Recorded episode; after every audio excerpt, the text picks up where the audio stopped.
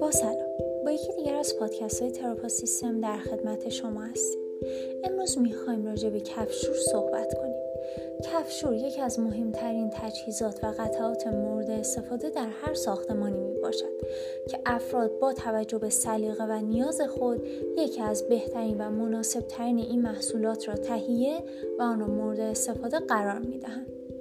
تجهیزات مذکور از مقاومت بسیار بالایی برخوردار بوده. از مهمترین و ضروری ترین ویژگی های مربوط به این تجهیزات بی‌نظیر می توان به داشتن تنوع بسیار بالا از لحاظ جنس، داشتن تنوع بسیار بالا از لحاظ ابعاد و اندازه، مناسب برای بسیاری از مکانها، داشتن مقاومت بسیار بالا و راحتی نصب و استفاده از این تجهیزات اشاره کرد.